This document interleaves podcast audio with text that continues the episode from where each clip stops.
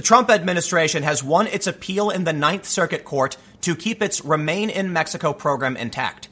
It used to be that when a migrant entered the U S and then claimed asylum, they would be released into the United States as their claim was being processed. Under this new rule, they'll have to remain in Mexico. The Trump administration is also going to be imposing new restrictions and regulations for those seeking asylum entering through the southern border. Now, the ruling in the Ninth Circuit is actually kind of unusual because the court's considered to be pretty liberal. In fact, Donald Trump has publicly criticized the court on more than one occasion over their past rulings. At least in this instance, it seems that Trump has his victory. But the problem of the migrant crisis is actually getting pretty serious, to the point where even the New York Times editorial board has called on Congress to give the White House the money they're asking for. The amount of migrant apprehensions at the border is higher today than it's been in a very, very long time, record-setting numbers. So it seems like the migrant crisis is a real issue, and it needs to be dealt with. Today, let's take a look at this appeals court ruling, and we'll take a look at some of the new restrictions and regulations being imposed on asylum seekers at the southern border. But before we get started, make sure you follow me on Minds at minds.com slash timcast. I've done several videos about censorship, and I'm sure most of you are aware that they've kind of been ban-happy for a little while. Minds is a good backup channel, and it's a pretty good platform, so follow me there. I'm hoping to break one hundred thousand subscribers with your help. I'm very close. Now, if you want to support this video, just share it on social media or hit that like button. From the New York Times: the Trump administration can keep sending asylum seekers to Mexico, court rules. A federal appeals court on Tuesday ruled that the Trump administration can continue to enforce a policy that returns asylum seekers to Mexico while they wait for an immigration court to decide their case.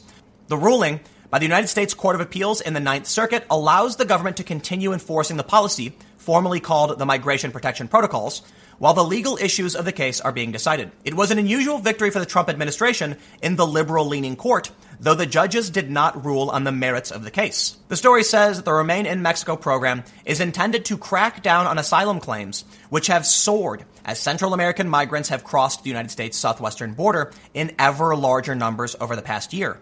But forcing asylum applicants to remain in possibly dangerous conditions in Mexico represents a major break from long-standing practice that permitted most migrants who requested asylum to live in the U S while they awaited the outcome of their case. The former Homeland Security Secretary who introduced the policy, Kirstjen Nielsen, has said that many asylum applicants have skipped their court dates and disappeared into the country.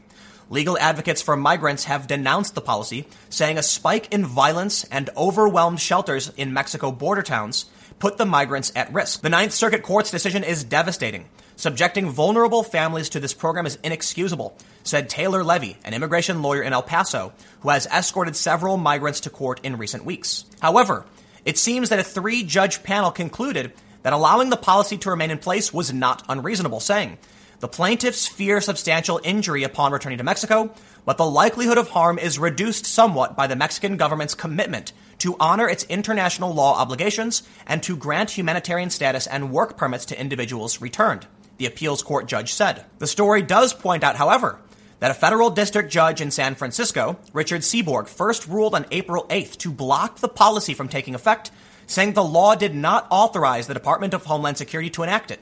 He also found the program lacked safeguards to ensure migrants were not returned to a place where they faced risk. However, according to C B S News on April thirteenth, appeals court rules Trump's Remain in Mexico policy can proceed for now. So it seems like we have a pretty strange back and forth, with so far Trump winning on more than one front. And as for the claim by the judges that returning these migrants to Mexico may be safe, we see this story from the Wall Street Journal just today.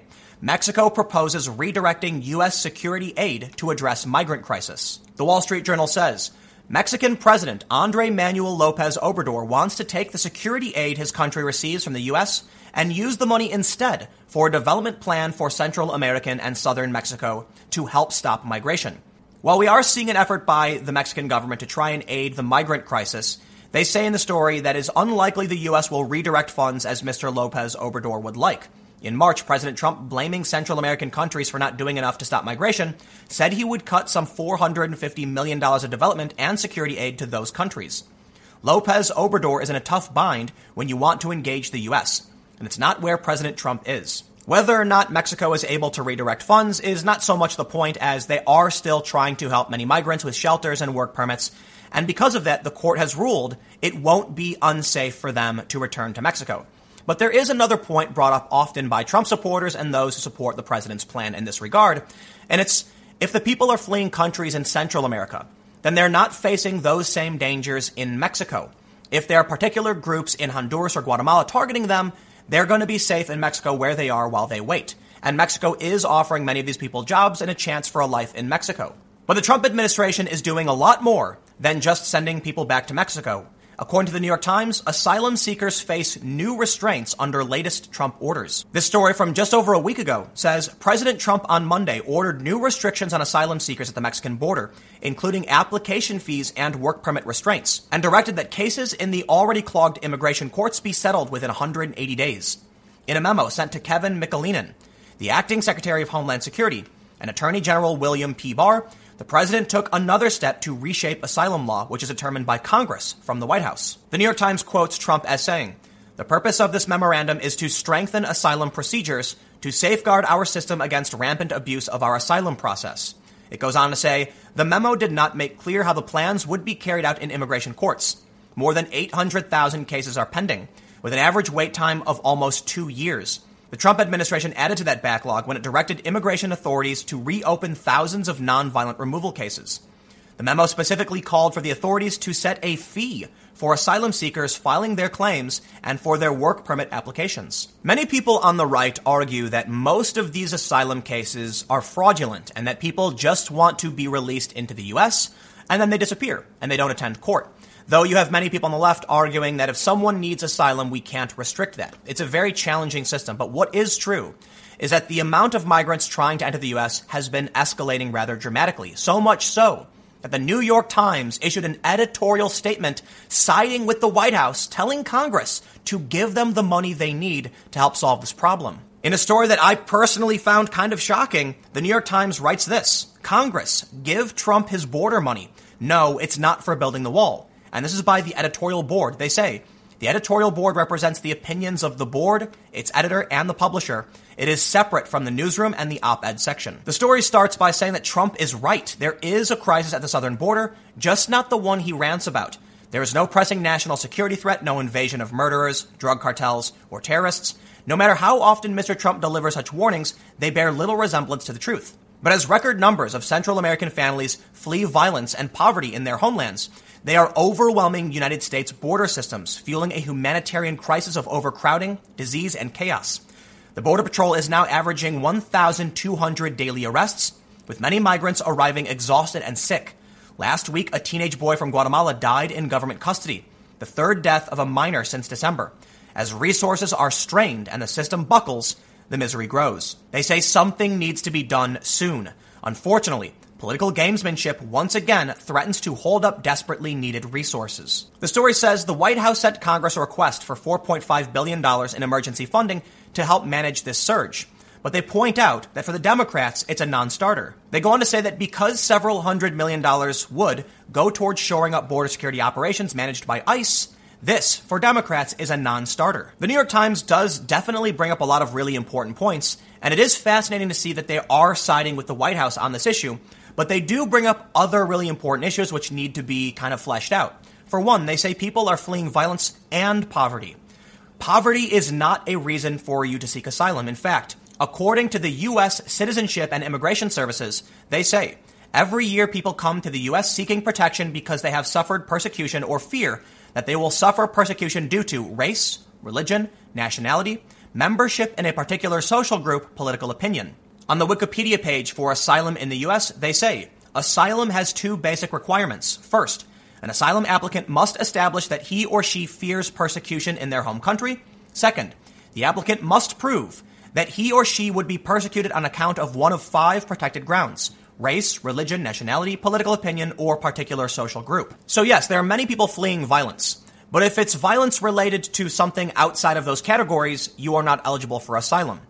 Many people are fleeing gang violence. Gangs want them to join. That may be protected because it is a particular social group. However, poverty would not be covered. If you're fleeing your country simply because you're poor, then you will not be eligible for asylum.